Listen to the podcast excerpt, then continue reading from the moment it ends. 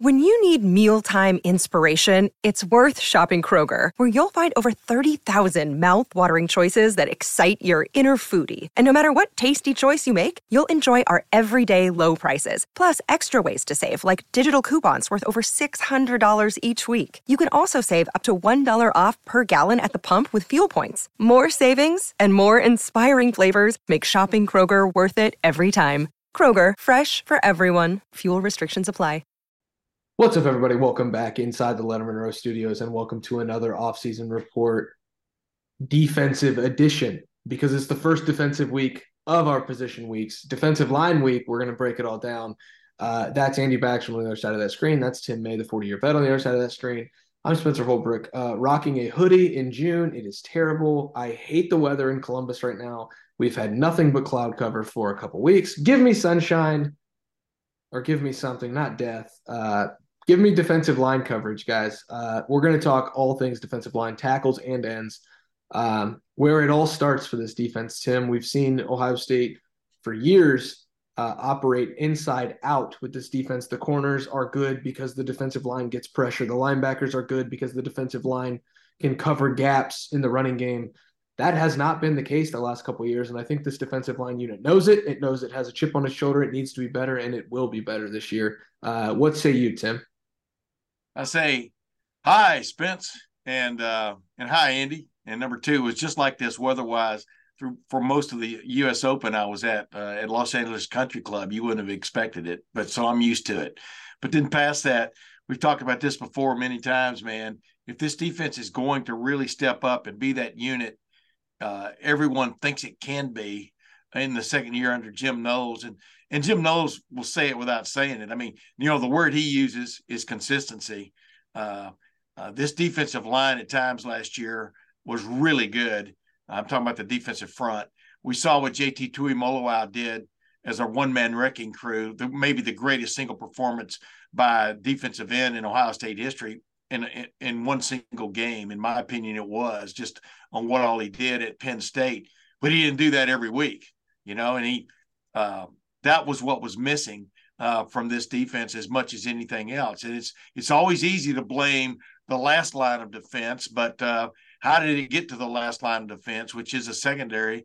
You know, there are a lot of things the defensive front can do. I know this is football 101, but it's the basics. It's why I think this is going to be a much better defense this year, maybe dramatically improved, is because I really like what's coming back uh, on the defensive front, starting with the two defensive ends, JT Tuimoloau and Jack Sawyer, starting inside, you know, with the guys, whoever, whatever mix and match you want to do from a starting standpoint. But they got four or five guys that have played uh, and played a lot. And if they can get Mike Hall to play uh, on a consistent basis, meaning uh, from a health standpoint, look out because he is special. And then, of course, Tywone Malone transferring in from Ole Miss just added to that bunch uh, between the ends, uh, the books between the uh, bookends. I think uh, they have a really good chance of being much better because of that group. Yeah, Andy, I think it starts, you know, a lot of times teams start with defensive tackle, but with this particular Jim Knowles system, I think it starts with defensive end. Uh, and that group starts with JT Tuimoloau. I know Jack Sawyer has been met with a lot of fanfare, uh, not only from this program but the entire Ohio State beat um, because of the way that that he speaks to the media and the way that he's kind of you know outspoken and just the expectations that come with being a Central Ohio five star prospect. But you know Jack Sawyer's making that move from the Jack Leo hybrid position to defensive end whereas JT Tuimoloau's got a year at defensive end under his belt. I think this entire operation starts and ends with JT Tuimoloau. And uh, I'm going to write about, I actually have written about it at lettermenrow.com on Tuesday. JT, this unit will go as JT Tuimoloau goes, Andy. He's got to be more consistent. I mean, we've seen him have the performance like Tim mentioned against Penn State, which I, I still don't understand how he did that, causing four turnovers basically by himself. But really, when you look at his season, 32 pressures generated, which is impressive, but it hasn't always translated to sacks. And if you're thinking about a defense that needs to finish better, JT Tuimoloau is certainly part of that equation and getting the quarterback actually down behind the line of scrimmage. And but you know it's it's not just on him as you mentioned Jack Sawyer really needs to live up to this top 5 recruit status as well. And there's really just a pressure on all of this defensive line, uh, especially the defensive ends. But, you know, you can only go long for so long on the recruiting trail, touting the names of Joey Bosa Nick Bosa and Chase Young and maybe even like a Sam Hubbard nowadays. Like that only works for so long. This is a what have you done for me lately kind of business. And I know recruits will eat that up for years, but if you can't keep producing first round, second round talent, I know Zach Harrison went in the third round, but for a program that prides itself on its pass rushing legacy, I think there's a lot of pressure on these two in particular, and Jack Sawyer and JT Tuimoloau, but really this entire unit to start producing. Because if you look at last year in the recruiting cycle, they whiffed on their three top five star uh, priority defensive end targets: Keon Keeley, Damon Wilson, uh, Matayo Uiagalelei. And you know, you can't have another cycle like that. I know Larry Johnson is super accomplished, but I think there's some pressure here to really produce this season. Yeah, Tim, and you know it's not just defensive ends. We got to cover the, the, tackles too. Uh, a, a, little bit in the same vein, Tim. I, I think back to 2019, and you had Davon Hamilton stuff in the middle there, and he was really, really good. Well, since then, it's been an expectations game and a game that has not been met. Those expectations have not been met. You look at Taron Vincent, Haskell Garrett in 2020. I guess Haskell Garrett was an All American by a couple different different uh, platforms, and he was pretty good. But in 2021, he struggled. Tommy Togiai didn't really live up to expectations that that people had for him. Left uh, oddly left a year earlier than many expected, and has you know been a fringe NFL guy. Now you look at you know Taron Vincent last year, Jerron Cage after a pretty successful 2021 just didn't really do. Uh, I don't want to say didn't do enough, but didn't do as much as maybe you would expect from that group.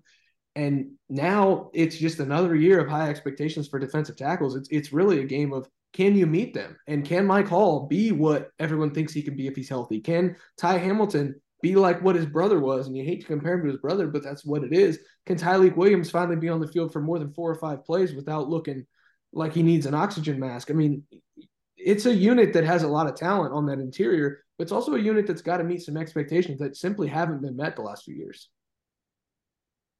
Well, that's true. And, uh, you know, just like Tommy Togiai, we wish he'd stayed one more year. Just like, you know, we were talking you know, several weeks ago about offensive line. Uh, Luke Wypler, you wished he'd stayed one more year. You know, what, how much better would his draft stock have been? I'm talking about Tommy Togiai uh, because he was just really coming into his own. And, uh, uh of course, he didn't get to play what against, uh, what was against Alabama in the national championship game. He had a hell of a game against Clemson. Uh, so, you know, just wow, the the future's there and what that could have brought. But you know, he decided to step on with like you just said, you know, defensive.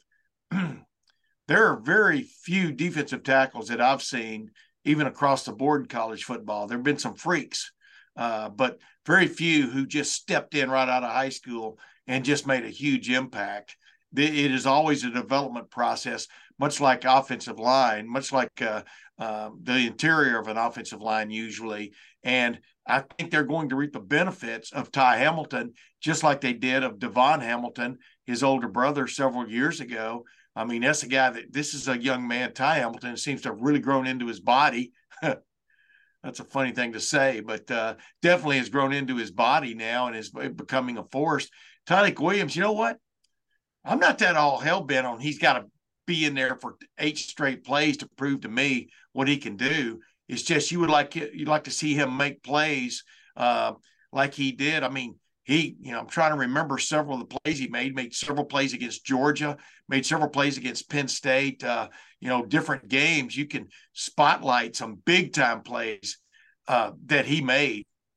I'm talking about Tyleik Williams. You just wanted to, you do want to see see him be more consistent, but if that's just three plays in a row, hey, that's good enough for me, man. They've got some depth there now, especially bringing on Tywone Malone. And, uh, you know, and like, and you got the young guys that could step up like Hero Kanu. There's a guy I've definitely got my eye on. I mean, uh, I think he's got a motor about him. Uh, he should be physically uh, more imposing than he was, you know, just coming out of high school. Uh, we'll see where he can go. But there's a guy that I'm very interested in seeing if he can step up uh, this fall. And then, uh, you know, right on down the line, it, it, when you when you look at Mike Hall, and just remember remember that one awkward press conference we had last year uh, in the middle of the season when we, when we got to talk to uh, uh, when we got to talk to uh, the the goat, and we were asking him about Mike Hall and about him possibly being the alpha dog, you know, the alpha dog that they were seeking. And for a couple of plays, like against Michigan State, I think it was, and a couple other games, he looked like that alpha dog. But you know, he was an alpha dog with a with a bad wing, and uh, that's that's a that's mixing uh, metaphors there. And boy, if they can get him close to being 100% healthy or even 95% healthy and playing much more consistently, they got something going on. That's why it goes back to that word that uh, uh, Jim Knowles used consistency, man. Larry Johnson knows it. He talked about it when we got to talk to him a few weeks ago. Uh, consistency up front is what they're looking for.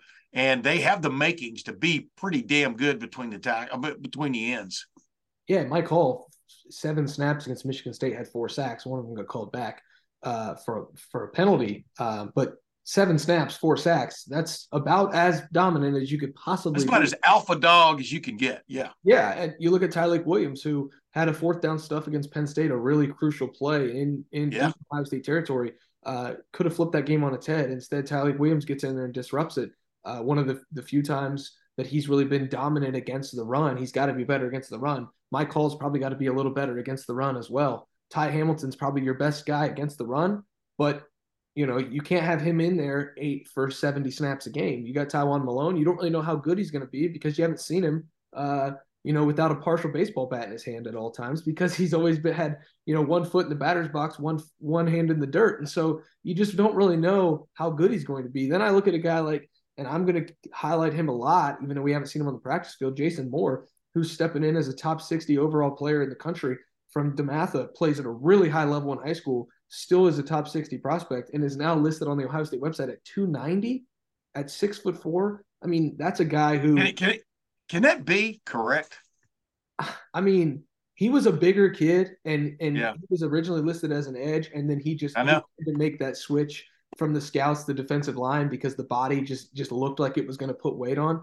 And it certainly has. You look at a guy like Kayden McDonald, who I think fits the similar profile uh, of Tyleik Williams and what he did as a freshman. It won't surprise me if Kayden McDonald steps in and has a role as a freshman either. And so, you know, that defensive tackle spot, all of these things to say, Tim, there is plenty of talent. Yeah, but, but, but, and you just brought up those young guys, but you got to have a year or two, man, to really, you can put on weight, but I mean, to really put on that where it matters most. I mean, turning it into like muscle. I mean, I don't want to get into all that kind of baloney, but you know what I'm talking about. It, it takes a while to even see if a guy goes from high school phenom to uh, to major college phenom because the boxing matches on the inside in college football games are so much more intense. You take so many more blows, uh, uh, you know, from from punches to collisions, etc.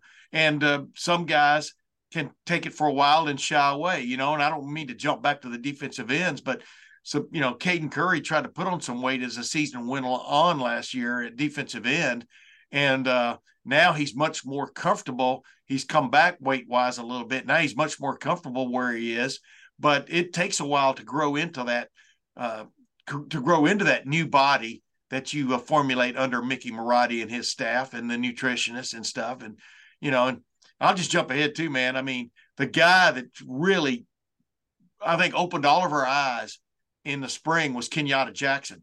Wow, what can that guy bring? I mean, if he looks anything like he did in the spring this fall, they got something going on at defensive end. Yeah, Tim. Tim kind of uh, took the transition there, Andy. But but that's exactly where I was going to go. Tim, great minds think alike here. Is like you talk about guys who need a year. I think that 2022 defensive end class is the perfect example of guys who just needed a year. All three come in with with big fanfare, with with high expectations. Omari Abor from a, a world from a you know a top notch high school program at Duncanville. You talk about Kenyatta Jackson from a top notch high school program like Chaminade Madonna Prep. I'll I'll say that name anytime I get the chance. So I'll make sure that's, that's where he's from every time. Caden Curry, who you know Lettermen Row always said uh, you know, even the previous iteration of Lettermen Row, this is one of the most underrated guys in the 2022 class. I, I still would stick by that. That 2022 defensive end class could make or break how good the overall product is on the defensive line because JT Tuimoloau and Jack Sawyer can't take all the snaps, and you've got no guys that are seniors. It's two juniors, three sophomores, and a couple of freshmen. And so, Andy, like that that trio of defensive ends there, Abor, uh, Curry, and Kenyatta Jackson, who again, like Tim said, looked really good in the spring. They might be the deciding factor on how good this this defensive line truly can be, Andy.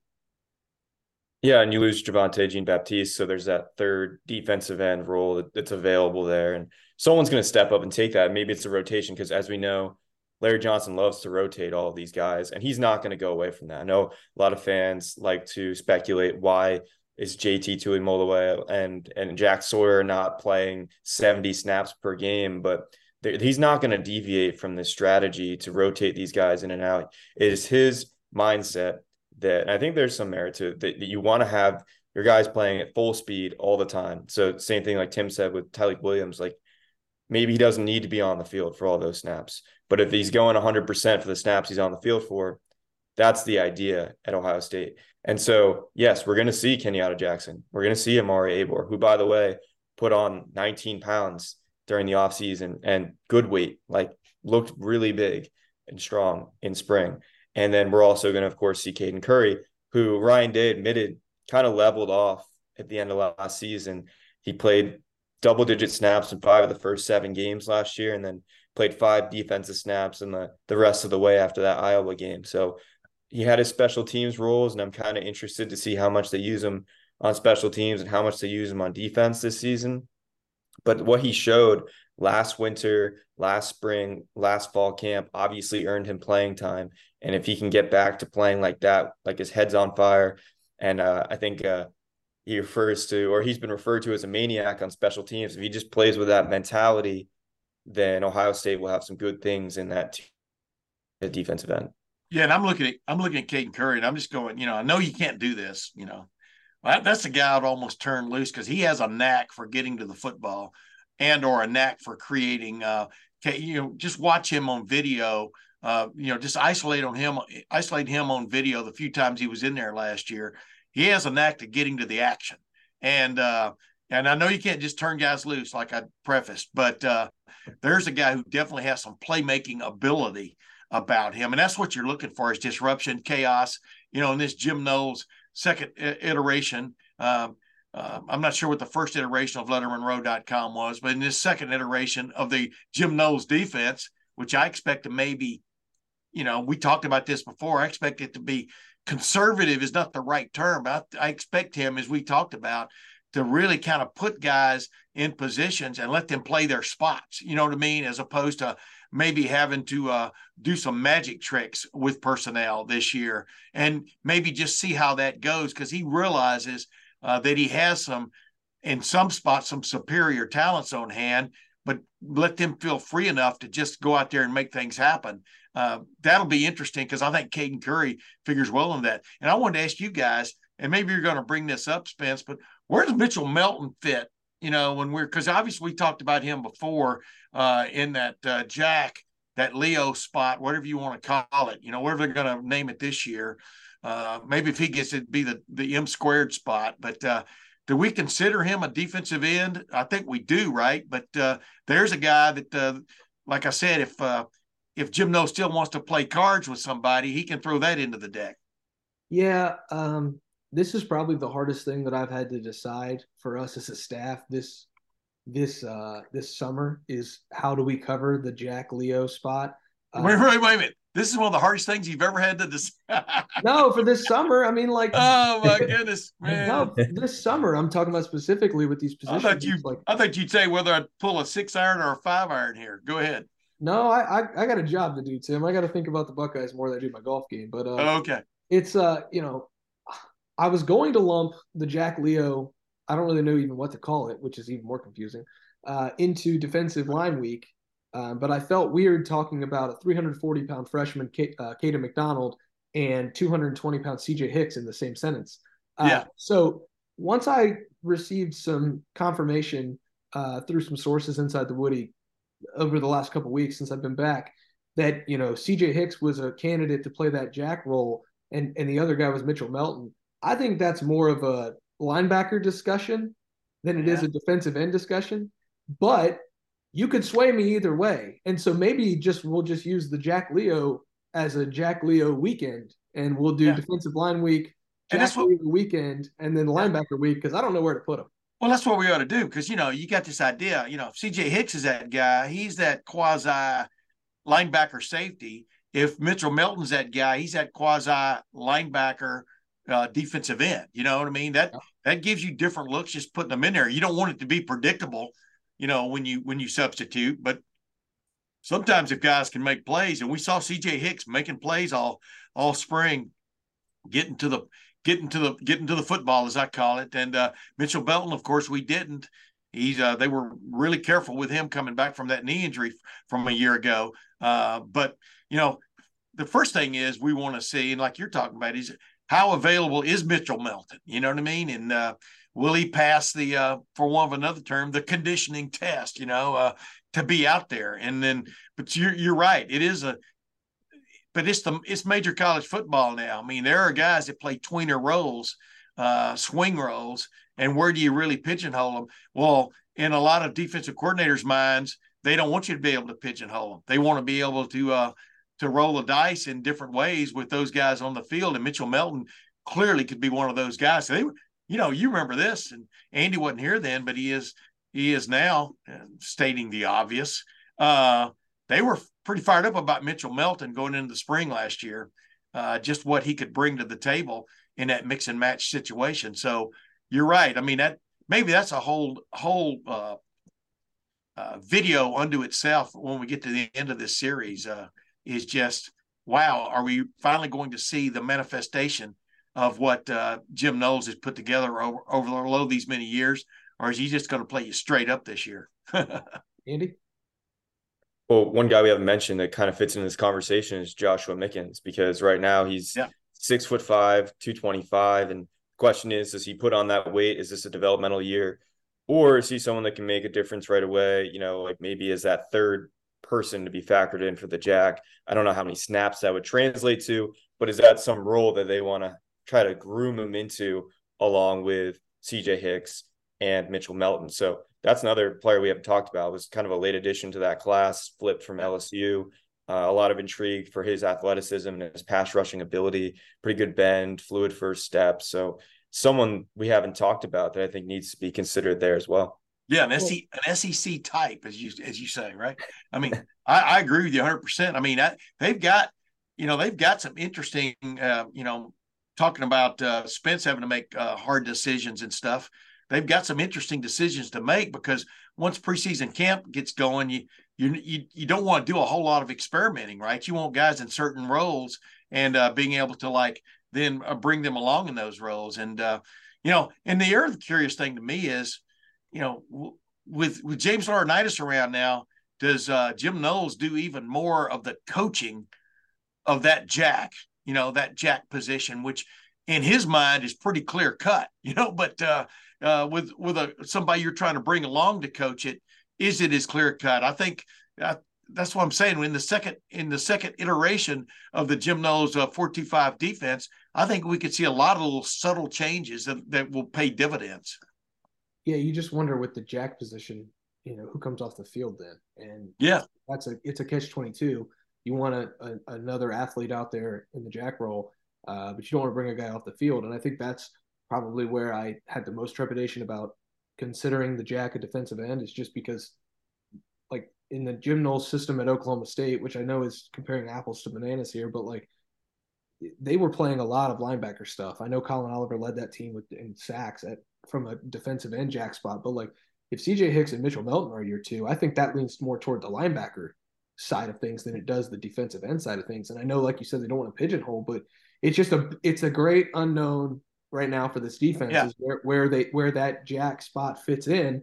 I'm probably going to cover them more next week during linebacker week because well, there's only two guys starting and I have less things to write about to be honest, but also because I consider that more of a linebacker hybrid role than I do a defensive end hybrid role, Tim. Yeah, and, and the thing about you know we've you know I've spoken about this many times. You know the three four defense, you only have three de- three, three defensive linemen designated, for example, but one of those linebackers is going to be coming on almost any, especially on any pass play and stuff. Uh, just you just don't know which one. In a in a four two five, but with a jack in there, it's kind of it's almost like a, a you know it can be almost like a five man front because you don't know if that jack's coming or not. Uh, that's what he implemented, in my opinion, at Oklahoma State brilliantly. Was you never knew what that guy was up to, and uh, in the Big Ten, uh, it's a little bit more definitive on what you've got to do up front. You know, you've you've got to be keen on stopping the run on every play. You've got to be gap sound on stopping the run every play and then going from there against almost every opponent in the Big Ten. And so I think this melds more for Mitchell Melton.